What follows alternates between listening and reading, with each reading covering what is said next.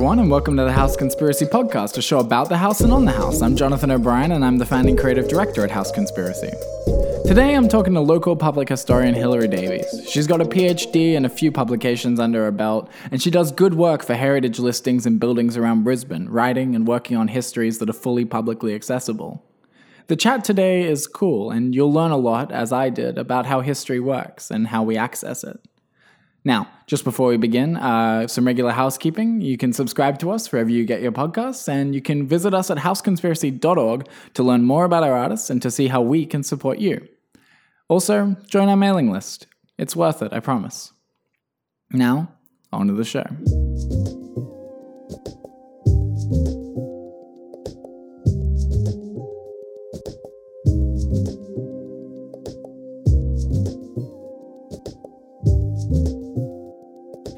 Is a hard worker. A lot of her residency takes place between 42 Mollison Street and relevant public archives the postal archives, the local council archives, the sewer archives, and many other archives. There are a lot of archives, is what I'm saying. She then brings back what she's learned to the house and seeks out new questions to ask, or she consolidates the information she already has and applies it to the architecture, the paneling, the telltale signs of re- extensions and renovations. It's remarkable what you learn when talking to someone who knows what they're looking for. In a single conversation, Hilary pointed out to me the different wall textures and patterns, different pressed tins, different ceiling heights. All of these are key, she tells me, to the story of a house. And the story of this house is a long one, spanning across three different centuries. But now, to hear from someone much, much younger than that, here's Hilary Davies.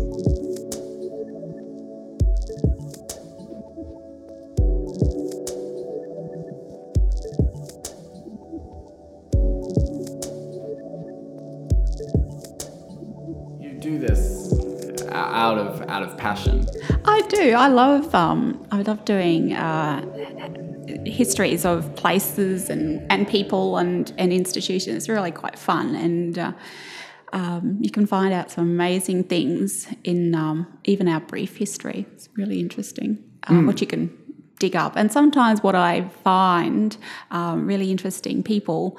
I'll include those in my creative stuff as well. I think, oh, I've got to write a story about this person. You know, they're just so interesting and just got, I can do better with their life. I'll give them a better life or something, a better ending. Yeah. Something like that. Yeah, But, sort of um, dramatize it. Yeah, and the recent thing I found, which really gobsmacked me, I was researching Barry Parade at Fortitude Valley. Can you believe, like the history of it? Because it was created in about the 1920s, and I was looking at um, a taxi built taxi service, and so I was searching on Trove for taxi taxi related things and Barry Parade, and sure enough, there's a taxi driver in Barry Parade when it wasn't um, open yet, and being um, investigated by a female detective, private detective. I was gobsmacked, 1925 or something. I thought, oh wow, it's the earliest one I've, I, I wouldn't have thought of that. Like an early, the earliest not? instance of a female private detective? or- Yes, yeah, and about 1925. And I was um, just, wow, isn't that amazing? Because you don't think of things like that, but why not? You know, why weren't, why wouldn't women be doing that? And, you know, it was a, um, a Mrs. Uh, Catherine Condon. So, Oh, even got a crime name. Yeah, exactly. Maybe I that's thought why they maybe let her she's do it. A, maybe she's a precursor relative or something. Yeah, that's what I was thinking. Yeah. Um, and I wanna I wanna sort of shift and talk about that because I understand that like a lot of your historical practice does focus on women's issues and whatnot. But I thought maybe we start a little bit more zoomed out. Yep. Um, so you you work as a historian. Um, what is what is that like? What does that mean? Um, I work as a historian um, writing herit- histories of heritage places, uh, assessing them, writing the history and assessing them for entry in the Queensland Heritage Register. Um, so that involves, um, you know, a place is uh, recommended or, uh, uh, to us by a member of the public generally, that's how it happens, um, or we have a special project to look at particular places. And um, so we go about it by um, writing the history and looking at the fabric um, to see what its um, heritage values are and whether they uh, meet the state thresholds. Um, they might not. They might meet local ones, or they might not meet any at all. So um, it's quite interesting to the variety of places, from schools to houses. Um, I did one time the peanut silos at Kingaroy, mm-hmm. um, graveyard, you know, like uh, grave sites. Um, some of that, um, hospitals a whole variety of places. So, is this working with places that are already heritage listed, or is this sort of like a historical element to the the heritage application? It's the, it's not generally working with places that are already heritage listed unless we're revising the history. Um, so, it's places that we haven't looked at before quite often. Yeah, great. And um, so, doing that now, sort of, you mentioned, you know, a brief history of Australia at this time in sort of 20, 2017, 2018, when this comes out, um, what's what's it sort of mean to to be a historian? Like how much how much is there still to uncover? What do you what do you what are the tips and tricks of the trade? What's different now than maybe it would have been 20, 25 years ago? Okay. Um, well, there's a lot of um, things that come to light. Um, as time goes by. And that's always been the case. You know, history is as it's written with the resources that you have at the time.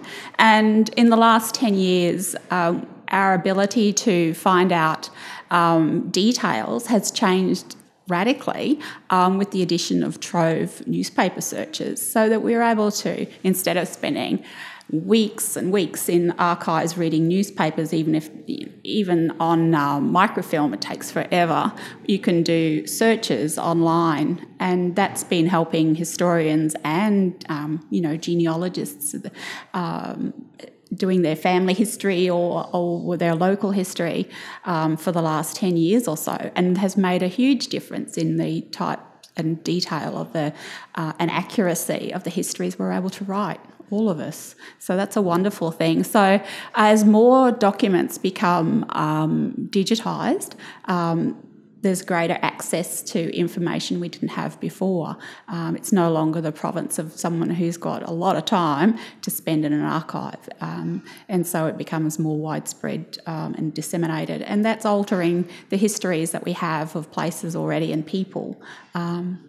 And sort of uh, getting yeah a more nuanced picture maybe. Exactly um, yes. um, one thing I, I, wanted to ask because you're here um, ostensibly your residency project is to look into the history of this house 42 mollison street which is now at this moment uh, house conspiracy. I want to ask sort of you, you, you, you, you listed off to me a whole bunch of resources and sites and um, offices and places where you're sort of going to research and find sort of all the pieces of the puzzle that you're putting together. Mm-hmm. Are, are a lot of these sort of tricks of the trade that I'd never heard of or didn't even think would exist? Are these a lot of these just public, uh, or is it sort of to do with your accreditation that you're able to access them? Is it a mixture? Um, most of these resources are publicly available. I'm trying to think what isn't, to be honest. Um, so, the resources that you would use to do a house history include the titles, which are available through the Department of Natural Resources and Mines, and uh, um, then there are um, resources at the Brisbane City Council uh, archives or online now. A lot of these resources are, are online. So I was talking to you about um, the detailed plan maps that were done when Brisbane was being sued, and that show um, the houses in their streetscape, but that you can also, um, by going to that archive, get the actual surveyor's notebook, which shows a plan form of the house at the time that the surveyor came and looked at it, and, and the street for the, for the sewerage, and they're in they're quite good detail. Um, there are also the resources that are publicly available at the state archives. Um, uh, they relate to, well, in, there are minute books, for instance, of local governments there that could uh, assist some, some forms of research. Um, they don't necessarily have the detail that you would need about a house um, development. And uh, then there's Trove newspapers that we were talking about, that's widely available online. And people that are um, have a genealogical bent, they can access resources through something like the Family History Society um, and the Genealogical Society of Queensland. And um, now I, I I don't know if you have an answer to this, but yeah, yeah, like I've used sort of Trove newspapers, you know, back when I used to do uh, modern history in high school and whatnot, and I, I think probably a lot of students have started using that over the past few years. But um, I, I wonder if this applies sort of everyone's always talking these days sort of about everything being crowdsourced and crowdfunded. Is there because all these resources are public and they've always been public, they've just been less accessible, you know, you have to go to a location. Is there the potential are we seeing histories being sort of unearthed by by the everyman, by by crowds, or is it still sort of very much sort of a domain of of experts? Okay. Um, well, it can be history un, um, revealed and written by um, people without even uh, history qualifications because of their interest. That's that's definitely done. Um, I would say though that someone with history training is going to put a place and a family or um, an institution into a wider context. They're going to have the ability to do that, to put that um, house in its street, in its suburb, in, in the climate of development that there was for the city or in, even for the state um, that has um, effect on its history. Um, so, that I would say is generally the difference. Uh, it doesn't mean that the um, person without um, formal training can't do it. it. That doesn't mean that, that at all. Um, but it's it's it sounds like it's that the the interest in in a place for a person probably stops at a certain level of context, whereas for a historian, it's about it's about like you said that placement. Yes, and then that larger, wider sort of um, inferences and um, causalities that you can find with a broader knowledge set.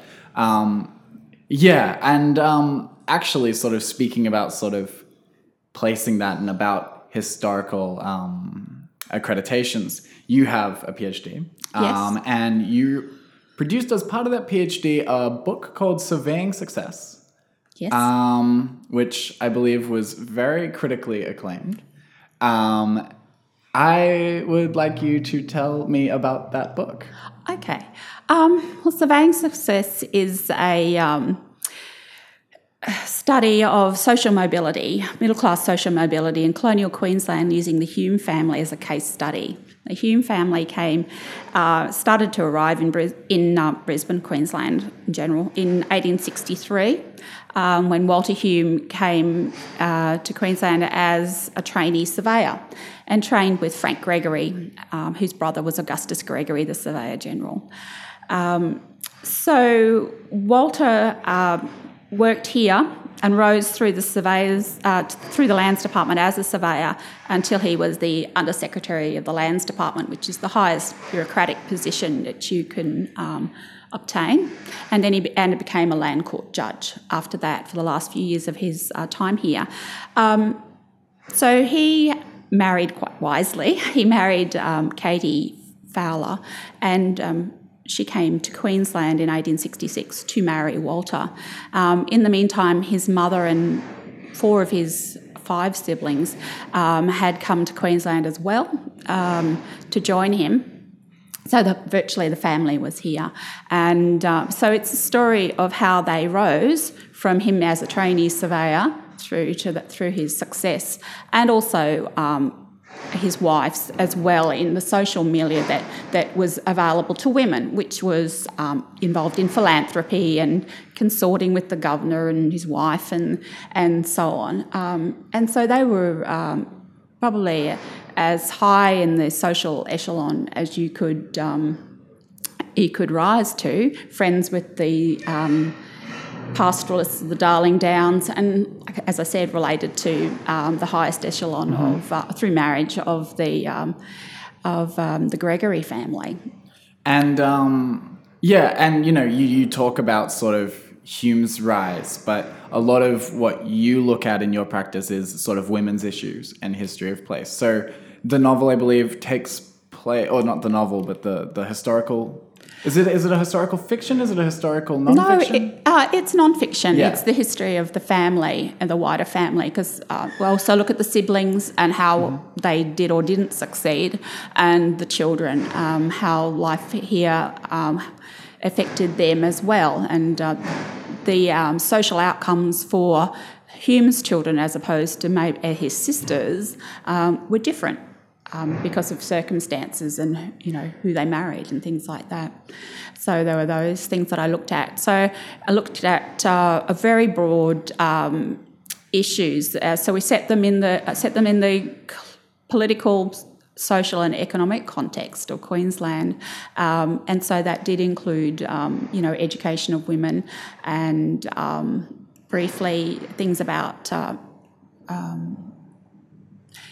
such a, you know, who they're associated with, uh, such as um, Dr. Lilian Cooper, the first female doctor, was a friend of theirs. Um, and uh, so were they a relatively progressive family, or I think so. They valued education, that's for sure. Their daughter was, ed- um, and one son uh, were both educated in England. They sent back to England to be educated, and the daughter w- was finished in Germany. So she was fluent in German and she played um, the piano at a very, very proficient level, um, just like her mother, who was also a pianist. Um, well educated, but never employed. Um, yeah? she right. later went on to marry an Assam tea planter and live in India. So, and they they travelled the world um, in their retirement um, and retired on a, a, good pension and were able to continue to travel and retire back to England. Um, their sons ended up in Argentina. Building the Argentinian Railway with their uncle um, in Scott and Hume, the um, railway um, engineers. And so, in sort of reconciling the two things, you know, your your work particularly with place and your interest in in women's issues. Like I know there there are papers like what would a non-sexist city look like from the 1980s, which which which was just like sort of this this big thing that sort of combined sort of the beginnings of third wave feminism with sort of architectural theory and looking at place. And I don't really want to talk about that paper, um, but I'm just sort of referencing it. Do, do you find it all a relation between sort of your your interests in both place and women's issues? Do you find that they're sort of separate? Like, are there places where they converge? Um, there's there's definitely um, women's areas in houses and um, and in um, in place. Um, in elite houses, there's men's areas and there's women's. Uh, that's for sure. You know, the men's um, you know, smoking room and and uh, billiards room. That's a, an example. And um, places of women's work. You know, the laundry under the house, and um, um, but women. But houses are also divided into, um, especially earlier houses into class as well. You know, the front of house being more elite than the, the working areas. Um, and you can definitely see that um, in places like um, the mansions and um, Harris Terrace in George Street, for instance. They used to have servants areas at the rear that were demolished in the 1980s. So that clearly delineated the front of house and the workspace of predominantly women at mm-hmm. the rear, um, doing the um, cooking and cleaning and and um, uh, washing and so on. So in that way, you can definitely see women in um, in heritage places. Um, is it so much a, a, focus for you, or is it sort of an, an incidental uh, element of it? Not really a focus. No, um, it's just a part of the whole you know, I'm interested in the whole of the place and how it functions and its history. Mm, which is maybe exactly, you know, again looping back to the idea of the historical professional is that you're not coming into it with maybe uh, an agenda or something that you really want to prove or find out or critical theory the heck out of. Um, no, yeah, no. I'm I'm interested in producing a history that's of um, um, that's valid, that's accurate, and of interest to the public. I'm writing public history um, generally. Um, and even the articles that I've written, they're for public consumption, even if they've been peer reviewed. Um, so my hope is that history can be disseminated. It doesn't belong, you know, to an elite, to an elite, to a, a um, academic um, background. That's not what I'm about. I'm about disseminating history so as many people as possible can be informed and enjoy it and get something out of it and realise um, that we have a great history, even even though it's short. It's certainly worth researching. It's worth knowing about, and it's worth preserving. Absolutely, the homes and the the houses and the buildings they're worth preserving. And although we need to repurpose them um, for their new lives, um, we don't we shouldn't be destroying what what tells their story. The story is really important, and quite often is in the fabric as well as. Um, as well as the story. We need both things. And so, in terms of, um, yeah, making the history really accessible, I think I asked you a similar question before the podcast. But um, with surveying success, it, it, came out of your PhD and then you published it for the public. Um, w- were there any major differences that you made aside from sort of cutting the literature review no, there weren't. There was very little difference um, between what I had written for the, the thesis and um, what was published by Boolarong Press and Brisbane History Group. Um, so there was a slight um, um, changing the references so that there were fewer interruptions, and that's really just bringing them to the end of a paragraph rather than interspersed that you would do in an academic um, academic publication and uh, just removing the literature review was about it. That's all it needed because it, it, the intention was always that it would be a uh, history that anyone would want to read and could read and enjoy, um, that it was about communicating something. Phenomenal.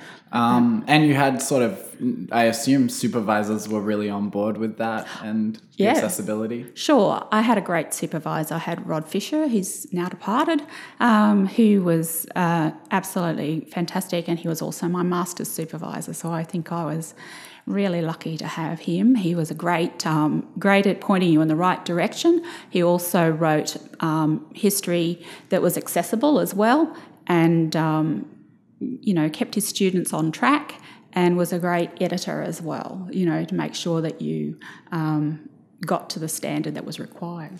Wonderful. Um, and so maybe, yeah, pivoting off sort of that practice there, um, you've been looking into 42 Mollison Street, House Conspiracy, for a while now, and we're, we're actually less than a week in. Um, so, but in that short time, what have you found so far about this space? Okay, um, it's an interesting house. It has um, uh, lots of early fabric, it seems. It has beautiful pressed metal ceilings, I'm telling you. And um, it also. Uh, it, also reflects the area in that um, it is on a block that was uh, subdivided from a um, suburban allotment in um, from 1865. I think the land the land was sold in 1876 and a house put on it soon afterwards.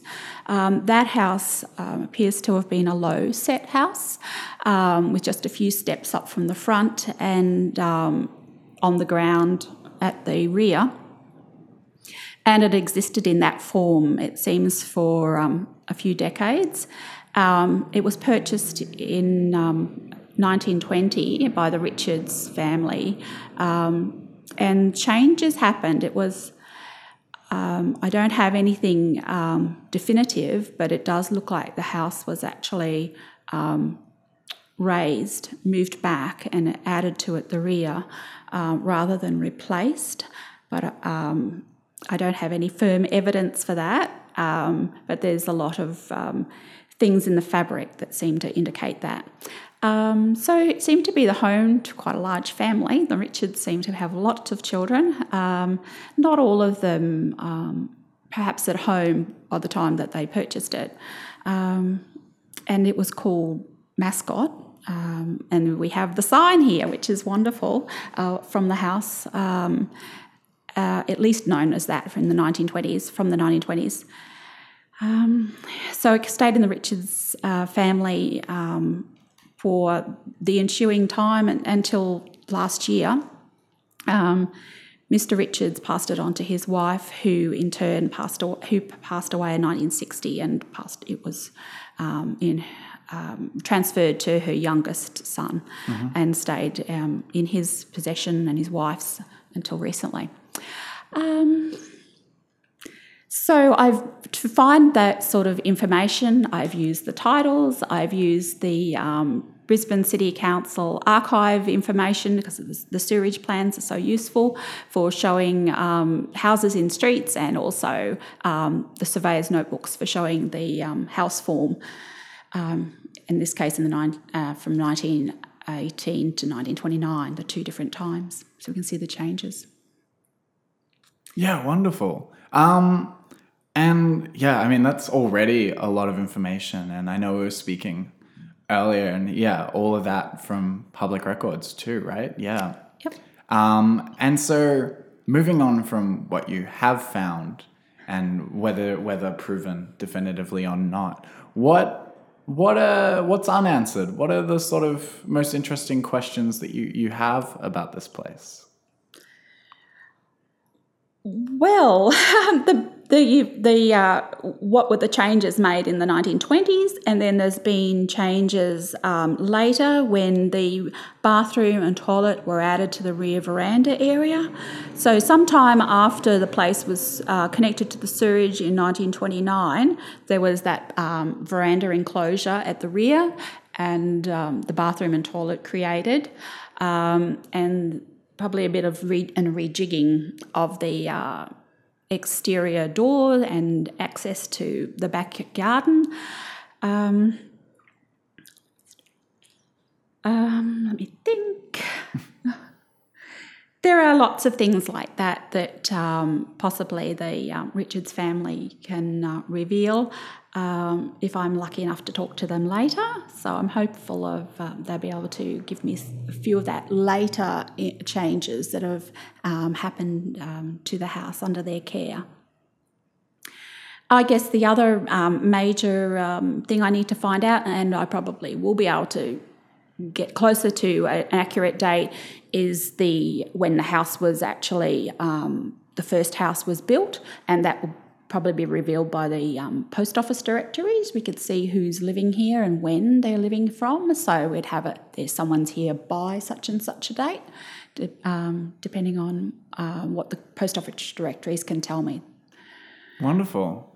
So, yeah, it's, it, what, what shocks me most is, um, yeah, how, how, how much you can find so, so quickly. I mean, I, I imagine you've spent a fair amount of time on it. But in terms of sort of, you know, not having to wait in a, a digital queue or for someone to mail you a file or anything, like it really is. It's quite quick. You can find out a lot of information very quickly if you know where to go. Um, and uh, we'd be able to find out from the post office directories who was living here.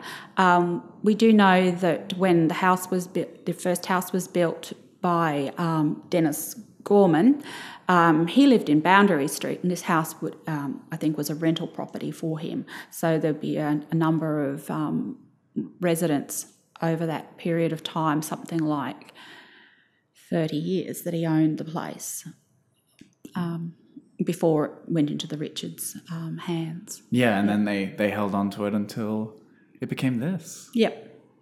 Wonderful. Well, it's been really good to sit and talk and hear a little bit about your practice and about the house.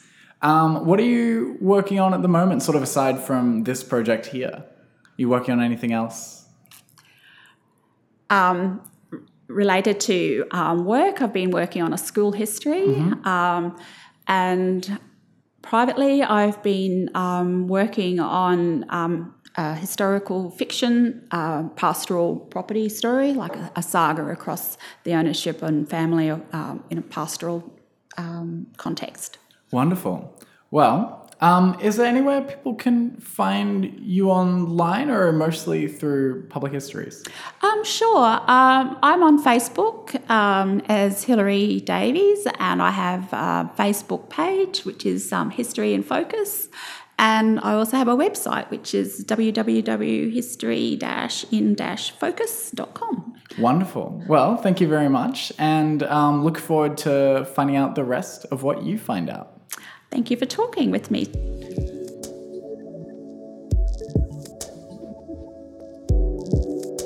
The House Conspiracy podcast is produced at House Conspiracy by me, Jonathan O'Brien, and Tyler William Morrison. Mixing and editing by Tyler William Morrison. And music by the Reverend Isha Ramdas. If you'd like to support House Conspiracy, you can do so at houseconspiracy.org slash donate, and you can learn more about what we offer here at houseconspiracy.org.